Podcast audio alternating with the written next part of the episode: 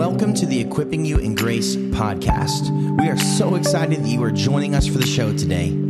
This podcast aims to explore a biblical life view in a conversational tone. Let's join our host and founder of Servants of Grace, Dave Jenkins, for today's episode. Thanks so much for listening.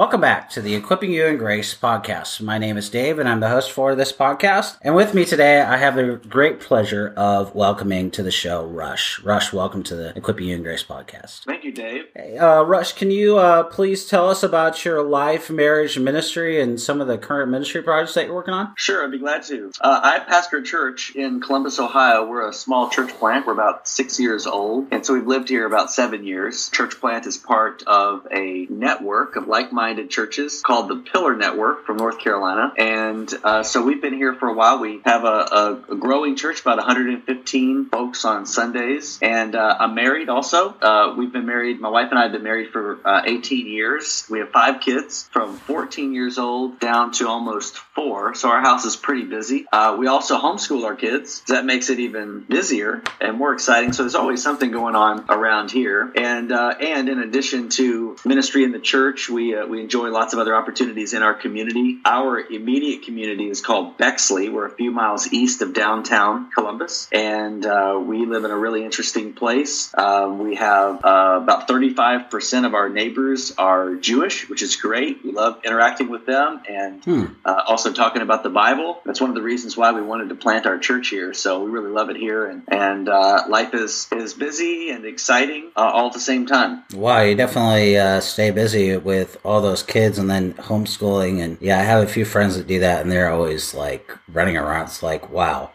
so um, cool. Uh, well, uh, today we're going to talk about your your new book, uh, Die Hard Sins: How to Fight Wisely Against Destructive Habits. Can you uh, tell us why you wrote it and how you hope it's received or is being received? Sure, absolutely. Yeah, I've been really happy with the way it's been received so far. Uh, the book came out at the end of September, and it's uh, my first book, uh, or at least my first book like this. Um, and uh, so far, people have, have, expressed the ways that it has encouraged them and helped them. Uh, I think it's on an important topic. I mean, I wrote this book, uh, number one, because it was a book that I needed as I spent time uh, examining my life as well as examining my life in the light of other conversations I was having with other Christians, in particular through counseling and discipling relationships. I kept hearing this theme coming up over and over again in the lives of others and seeing it in myself. And it really is the theme of what I've called, of course, by the title of the book, Die Hard Sins. And so when I talk about Die Hard Sins, I'm talking about these uh, habits that are connected with the fact that we are uh, sinners. We have remaining sin, even as Christians, and our sin continues to trip us up and cause problems for us. And even when it comes to certain habits in our lives. And so, as I have thought about these things in my life and walked with other people um, as they have seen them in theirs, it has really been a consistent kind of feeling like this. I've been a Christian for 10, 20, 30, 40 years, and I'm still struggling with these same same things. I have read the books, I've memorized the verses, I've heard the sermons, I've uh, sat with biblical counselors maybe, and I just keep struggling. Why will this sin not finally die and leave me alone? I just want some relief. And so as I thought about this kind of experience, I thought there could be a book about this, and um, there could be a way that a book like this could help other people to fight wisely against these destructive daily habits, to see that they're there first, and then to learn some kind of plan in order to fight back against them. Yeah, that's very good and definitely very needed. Um, can you define what you mean by die-hard sins for us? Sure. So a die-hard sin, uh, of course, that's not a biblical term. We don't find die-hard sin as a category in the Bible, but it's a, a term that I'm using to describe these kinds of sin habits that just they just don't seem to go away. We might call them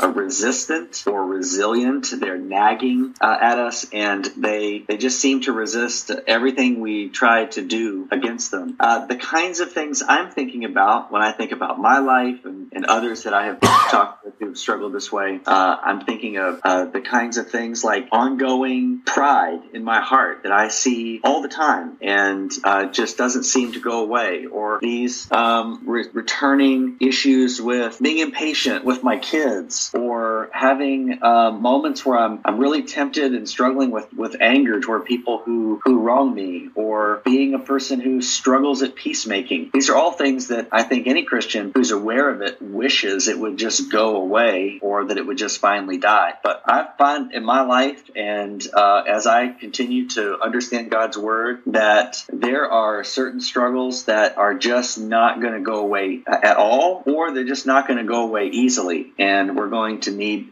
to continually fight against them and in, in a way to become content with that fight and trust God's wisdom since he has seen fit to allow us to continue in this struggle. Yeah, definitely. That's that's really well said, my friend. Um, how does the gospel help Christians address respectable and acceptable sins in their lives? Well, I think that's I think that's an important question. I think that probably is the most important question, uh, and I tried to deal with this quite a bit in the book. I really wanted this book to be saturated with the gospel. Now, that's an easy thing to become a buzzword. It seems like everybody's talking about being gospel centered today, and uh, and I want to be careful about that. Uh, but I think this is important because the more that we understand what God says in His Word, the more that we understand what the gospel is. And I have throughout my life, even before being a Christian and since becoming a Christian, I became a Christian when I was 18, have continued to, I, I would say, I guess, awaken to what the gospel is. And I think there's even more awakening that needs to happen in my heart. I don't think that the gospel is something that any of us corner. I don't think any of us really get the gospel in the sense that we just now we get it and we move on from it. I see in the Bible that the gospel is this good news of Jesus that not only brings us to faith in him, but also continues to sanctify us as we live our lives. So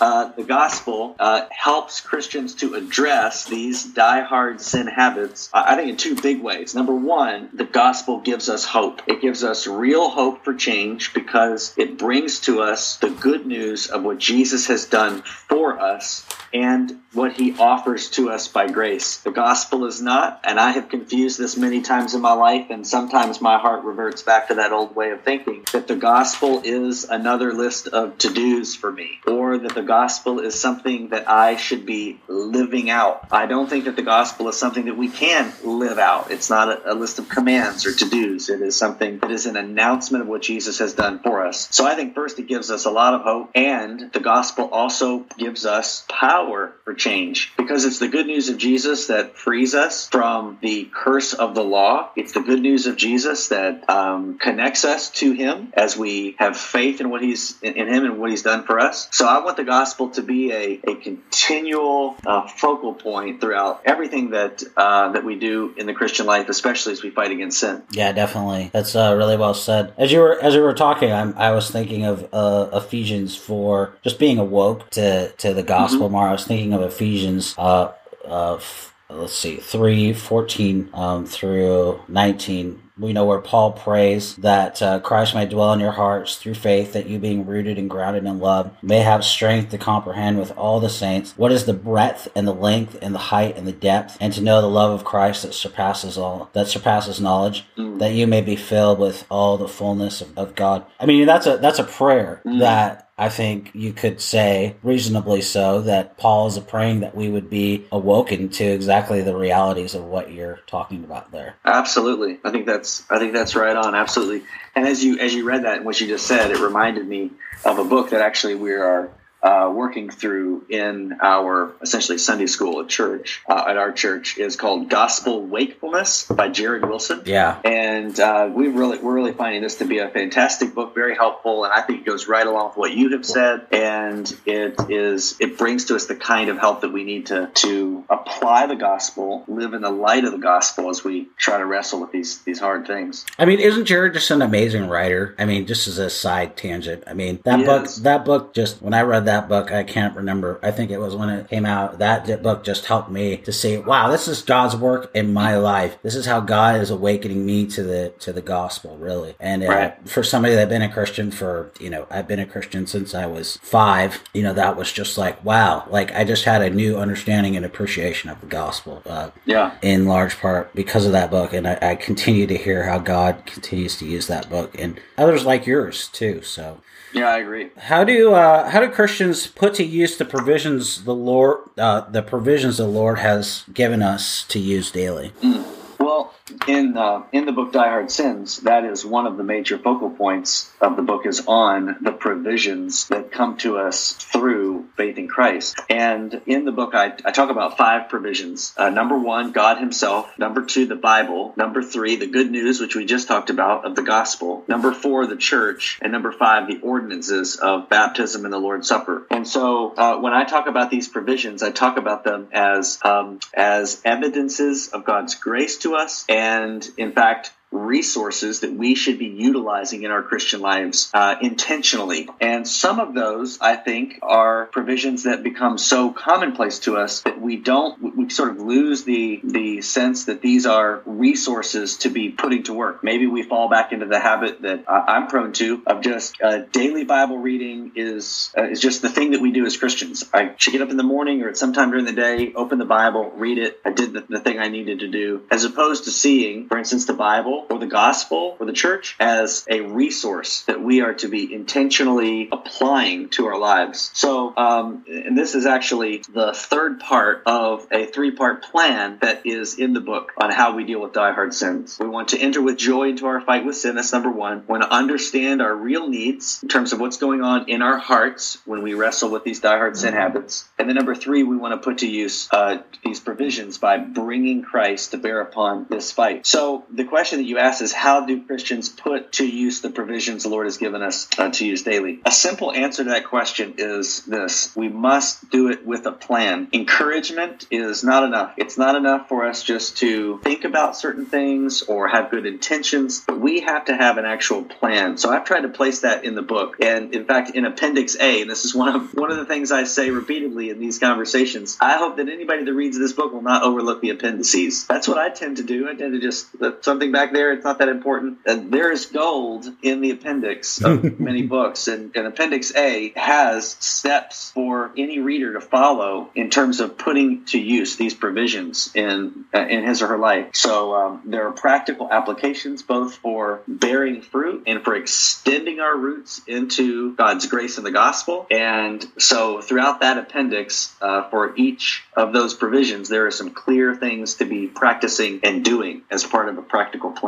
Yeah, definitely. Uh, you you mentioned the appendixes, so we're going there uh, in our next few questions. Um, what is the acronym RRPP, and how does it help Christians learn to kill sin before it starts? Well, this is a plan for fighting against or resisting temptation that I learned from um, a pastor of mine named Dwayne Milioni, a pastor of Open Door Church in Raleigh, North Carolina. Um, and my time at Open Door and my relationship with Dwayne and others there have been some of the most informative and helpful to me. And this is one tool that I have used personally in my life, which is RRPP as a plan for resisting temptation.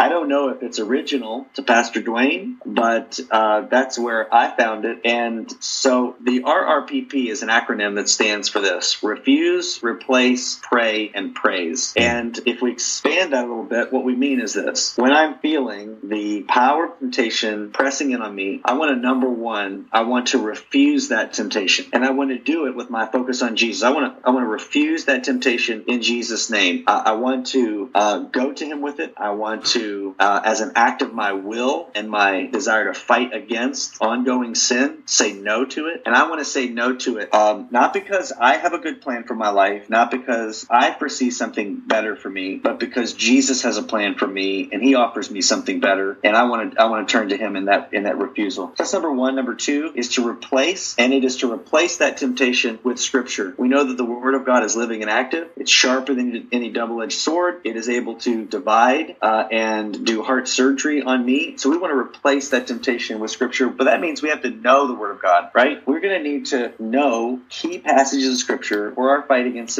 uh, sin and temptation so that we can replace it. We say no to it and then we replace it. We set our minds on what God has said is better, right, and true from his word. And then number three, pray. That's the first P. Specifically, pray the other way. We want to then be interacting with God personally and calling out to him for help to go the other way. Uh, we want to be focusing on what is the replacement of this temptation? What should I be seeking instead? Is there something in my heart that I have come to believe that is simply untrue and it's it's putting me at risk of giving myself to this temptation? Or is there some desire that has become rooted in my heart and it's controlling and, um, it's ruling me, a ruling desire? We want to pray the other way. What beliefs need to be replaced and what desires need to be replaced in our hearts? So that's number three, pray. And then praise, of course. We want to give God the glory for every victory over sin and temptation because ultimately it's been brought to us by Him through His grace. And uh, so the last P is to praise Jesus for this victory, praise Him for these resources that He's given to us, and then to continue walking with Him in that fight. So it's refuse, replace, pray, praise. And that, that that's a good summary of just the Christian life right there, and uh, applying mm-hmm. it to our lives. Mm-hmm.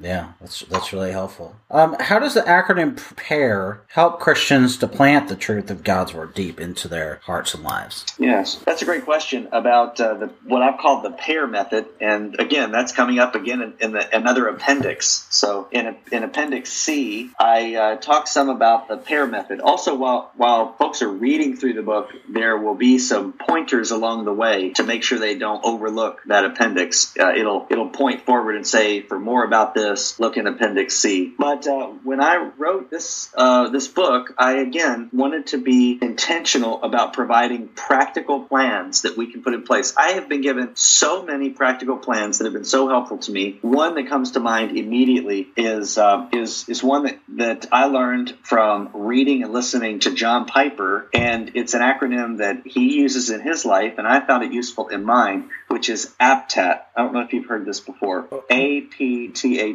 Yeah. Um, but he uses this acronym as practical steps to walk in God's power. Uh, whenever you open your Bible, whenever you face uh, any challenge as a Christian, and uh, I actually utilize this every Sunday before I preach. Hmm. And his is simply this it is to admit that you can do nothing without God, pray for help, trust a specific promise, act on what God has told us and what he's enabled us to do, and then thank God for his provision and goodness. So that's been a, a, practical plan that's been very helpful to me. And knowing how helpful these plans can be, I wanted to make sure that there were clear plans in this book. And so that's what the PEAR method is. It has to do with having a, a memorable plan of what I can do with the Word of God as I am seeking after truth in the fight against my diehard sin habits. So PEAR, that's easy to remember because it reminds us of a fruit. We want to be fruitful in our walk with Christ. And those letters are P E A R. So number one, I've encouraged readers to pray for truth, to go directly to God and make sure that we are staying close to God in this vertical relationship. Often we get caught up in the horizontal of life and we neglect this this vertical dimension. And I want us to stay focused on that. I need to stay focused uh, in that way. And so, if I want to know the truth, I need to go to God. I want to ask Him. I want to pray to Him. Please lead me into the truth, just as you have promised. Help me to understand what I'm reading in Your Word. Help me to know what truth you have given to us in Christ that applies right now to what I'm going through. Number two, or E, is to explore truth. So, according to the grace that God gives us in the truth, we must then explore it. It, it needs to be something that we're willing to to get out our our spades and shovels and dig, dig for the truth, like it's silver and gold. It's worth far more than that. But to explore the truth, and when I say this, I'm thinking about the importance of really studying the Bible, not just reading the words, not just having some proverbs on our minds or or some kind of what can become a platitude, but I'm thinking of really exploring the truth. What does God mean here? What is God up to here? Uh, how can I change here? That kind of thing. And then A, P E A, is act on the truth. And again, this is uh, reminds me again of that helpful tool that I learned from Piper, and it's again that same uh, that same concept of acting. Um, we are given these resources. We are given truth. God is helping us in Christ to fight against sin, and we've got to act on it. Uh, it's not enough just for a soak in it, listen to it, read it. We need to really act on, on the truth. And then finally, of course, to rejoice in the truth. Find our joy in the resources that God has given to us. Find our joy in knowing in knowing Christ and fighting with Him in a joyful fight against sin. Yeah, that's really good. Um, when uh, when somebody says, "Oh, well, I'm I'm reading my Bible," that's that's great. You know, I always want to encourage somebody to do that, but then I want to encourage them to study the Bible. And and I always try to tell them uh, one thing. I always try to tell them about why you should study the Bible is because there's going to be like various things, you know, when you read it, uh, like you know when Jesus is put up on the cross and he's given that uh, inscription. What is that? Well, it's a it's a titulus. You know, it, he was written. Uh, uh, it was an inscription that was what they put up uh, above Jesus. Now you wouldn't know that, for example, if you just read the text, right? So you have this is one reason why you would have to study the study the text so that you can get some of this this background and the, the meaning and and so I just like to use that kind of simple thing to say, yeah, if you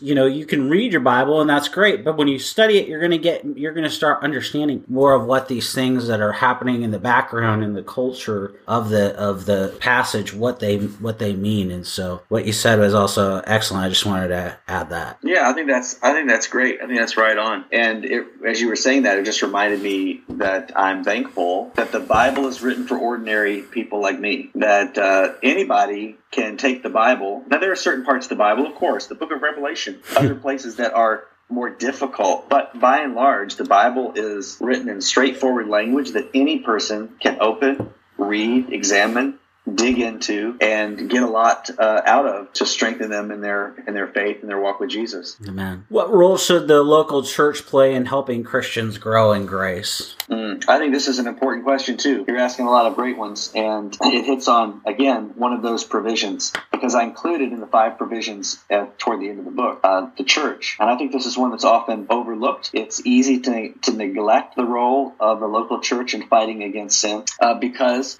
we can think of our sin struggles as being personal, and they are personal. They are uh, true to us, and we need to fight them as individuals seeking to follow Jesus. But sometimes that sense of my sin habits and my struggles being personal lead me to think that they should be private. And uh, there's a big difference between something being personal and private. Um, uh, I think that as we read about um, the church in Scripture, we find that change, the lives that Christians are to live, uh, are to be lived in fellowship and community and that involves even being honest about our personal struggles and that we are to be in that way brothers and sisters. And uh, I think it's also easy to overlook this because there can be in, in churches, if we're not careful, there can become this culture of privacy or this culture of just mere friendship where we just don't, we're not really interested in knowing all of the details of life. And I don't think we need to completely, uh, you know, open and, and, empty our closets of everything, you know, just um, with each other. But there is a growing trust that needs to be developed among Christians where we can be honest with each other about these struggles. Sometimes I've found in my life and in the lives of others that if we're not being um, somewhat transparent with each other and walking with each other, some Christians will begin to feel like I'm the only person that deals with this. I'm the only messed up uh, sinner here, and nobody else is going through this, and it's just not true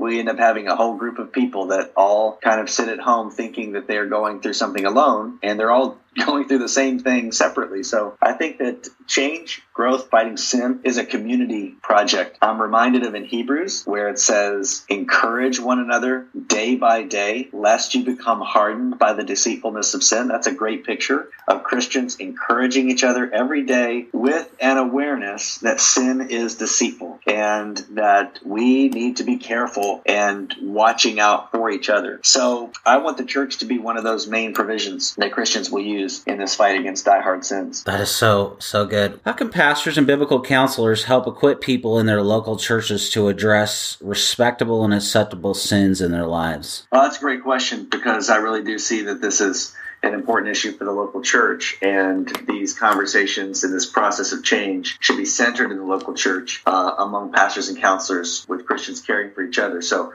I think one big way is for pastors to be faithful to preach on uh, these important issues of life in honest and transparent ways. Uh, sometimes uh, preaching can become somewhat moralistic, especially when it comes to applying passages of Scripture or what we look to gain from scriptures that are preached. And so I think the more that sermons can be counseling minded, meaning that they are looking to the text of Scripture to provide real counsel, help, hope, insight, uh, encouragement, and uh, and instruction for fighting against our continuing, you know, our ongoing sin is really key. So I think uh, the more that we can grow, as is, as a pastor myself, I know there's lots of room for me to grow. The more that we can grow to um, think about our preaching in truly pastoral ways, uh, the better. And then I also think, secondly, the more that pastors and counselors, other leaders in the church, and just even just the general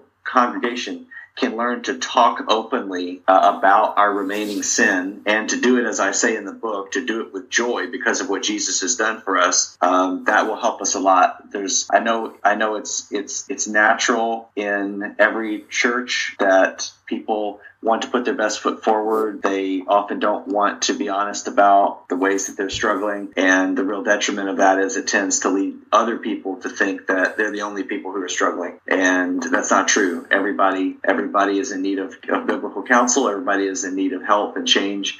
So I think the more that that can happen, and that's another way that it hits against uh, or, or, it, um, it uh, involves pastors and the way that they think about their ministry is I think pastors should be transparent as well. Um, I, I, think I read somewhere um, that uh, John Calvin, in all of his preaching, one of the qualities that stood out was that he never used the word you, but he always used the word we, and he included himself in the things that that he was preaching on. And so I think that's that's important too. And then a third way is is I think to create space for people to ask questions and to receive counsel and training about these uh, about these important topics and and these issues that are going on in our lives, creating opportunities, welcoming uh, Christians to talk together about what's going on in their lives, to practically apply the Bible while being somewhat transparent. I, don't think that we should be a thousand percent transparent all the time. There's certain settings for certain things to be discussed. It can be unloving to other people to be too transparent in certain contexts or groups or, or types of meetings. But I think having a variety of those types of places where people can be transparent about what's going on is really is really key and also providing uh, open you know training for others to learn about counseling, which you know we we know to be intensive discipleship. So every every person in every church should be learning how to care for the souls of, of those around them. So I think there's a couple of ways that that, um, that pastors and counselors in particular can be thinking about this. That's really good. Um, two two questions. Uh, one related to pastors and one related to lay people. Okay. Um, you know, there's some debate on uh, for the first question for pastors. Uh, there's some debate, you know, about preaching and openness and all that. You know, transparency in the pulpit. What what are your thoughts on that? Uh, I think that pastors should be generally transparent. Um, in their in their preaching. Again, there are certain ways that I think a pastor could be overly transparent and it could be unloving to those who are hearing because it may place in their minds certain things that, that they uh, that, that may cause additional temptation to them or uh, you know there are often children present in in uh, on Sunday morning during the sermon so I don't think the pastors should completely unload uh, all of their problems or be, um, you know, um, uh, too graphic about the ways that they struggle. But uh, there should be no doubt in the minds of their people that they are sinners, they need God's grace just like everyone else, and that they are fighting and needing help in the fight against sin. How open for lay people now? How open and transparent should uh, lay people, church members, be with each with each other, with other church members? Are there any cautions that you have? Any pieces of advice as they begin to do this? Yeah, again, I think my biggest piece of advice that you know I, I hope that people in my church will practice. We we certainly talk about it is we want to have everything that we do in our church um, controlled by uh, the rule of love. We want to be thinking about what is going to be most loving to those around us. So, for instance, in our church, we have community groups that meet during the week in homes, and our purpose there is for added fellowship, small group kind of fellowship, and discussion of the previous sermon's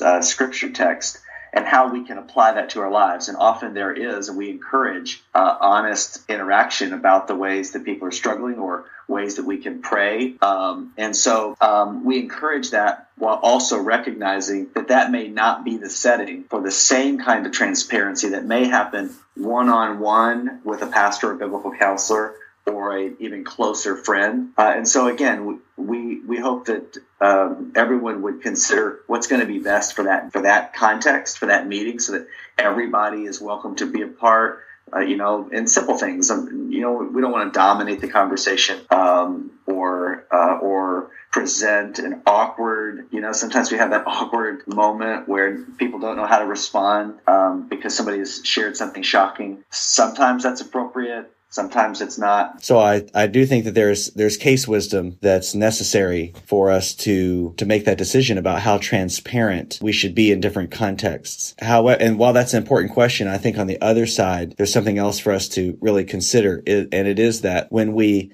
ask how how transparent should people be, it presupposes something that is not necessarily true. And it presupposes that everyone is being too transparent and we need to rein them back in. When in reality, the tendency is that people are not being transparent. They're more content to talk about the surface issues of life and it takes time and trust in order to get down into their willingness to talk about remaining sin, temptations, and those kinds of things. So while that's an important question about transparency, I think the other question we need to be asking is how are we going to help people become more transparent, give them opportunities and give them a place where they can freely talk about this. So often people get driven underground because they get the sense that I really shouldn't be talking about my problems. I should not be acknowledging these issues in my life because it means I'm not a very strong Christian or I'm not like everybody else. And we want to bring people up from underground so that they can talk about these things and do it with hope because there's, there's lots of hope for us together to encourage one another day by day as we, as we fight against sin. So Rush, this has been a really insightful and helpful conversation. I, I appreciate it so much. Thank you. Um, as we wrap up this conversation today and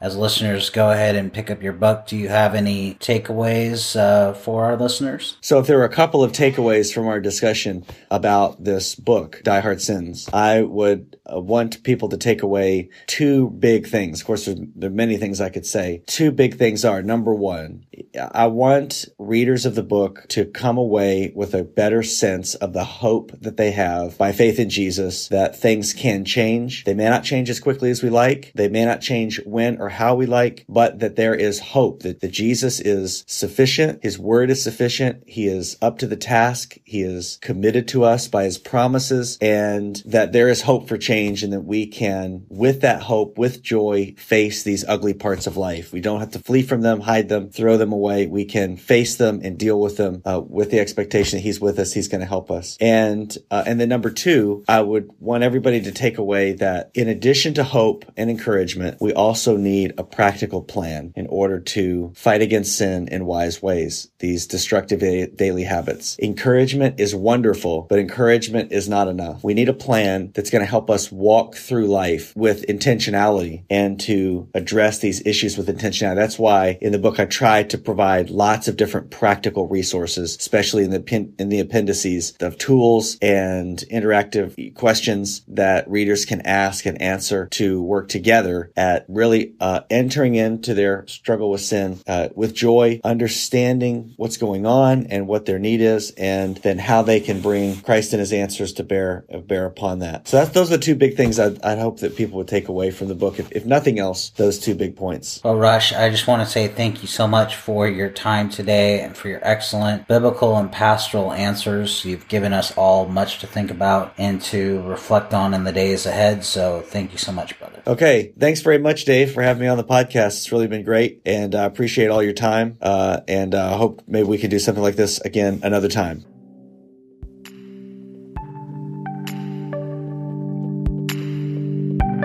Thank you so much for listening. We hope that you were encouraged by today's episode. Don't forget to subscribe and leave us a review wherever you get your podcast. For more uplifting and thought provoking content, please visit us online at servantsofgrace.org. You can also follow us on Twitter and Instagram at Servants of Grace and on Facebook at facebook.com slash servants of grace. We hope you have a blessed day and we will see you next time.